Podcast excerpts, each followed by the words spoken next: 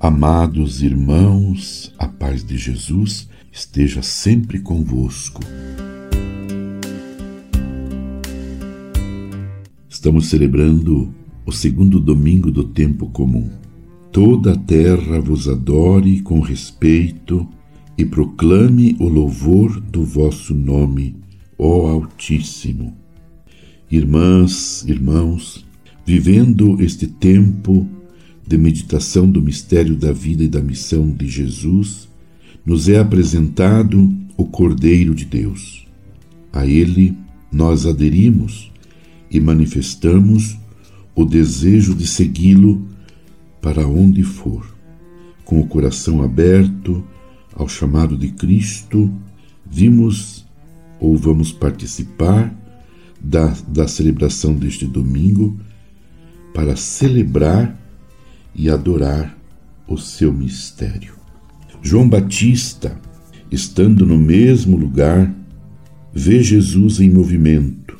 João Batista está parado, Jesus em movimento. E João Batista percebe que sua missão de testemunho do Senhor está chegando ao fim.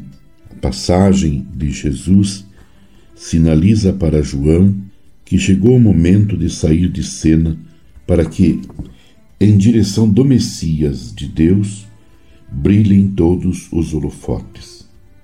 Estando com dois de seus discípulos, João proclama que o Salvador, que o Redentor, o Cordeiro de Deus, se apresentou ao mundo para salvá-lo. João 26, 3, 16 a 18, 1 Pedro 1, 18 a 21, os dois discípulos de João o deixaram e seguiram Jesus, representando a passagem do Antigo para o Novo Testamento, que é o próprio Jesus.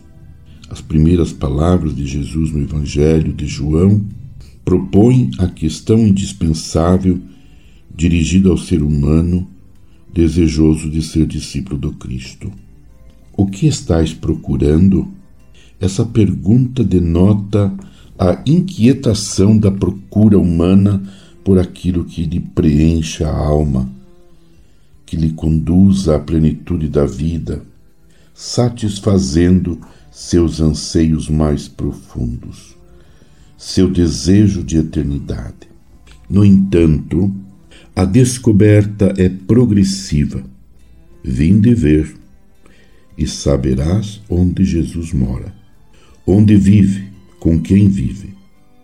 Em outro momento do Evangelho, André, sabendo onde Jesus permanecia, conduziu seu irmão, Simão, Pedro, a Jesus.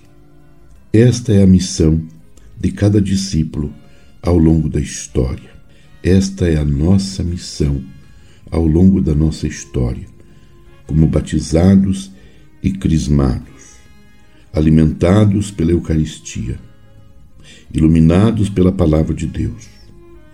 Esta é a nossa missão de cada dia. Primeiro, experimentar Jesus, entrar em sua intimidade, aprender dele, para que assim nos tornemos apóstolos, conduzindo outros irmãos a Cristo Jesus.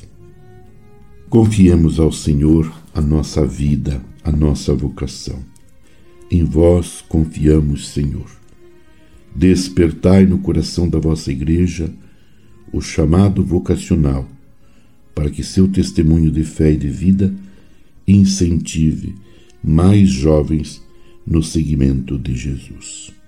E permaneçamos, irmãos e irmãs, unidos em oração com Maria, Mãe de Jesus, intercedendo por toda a Igreja.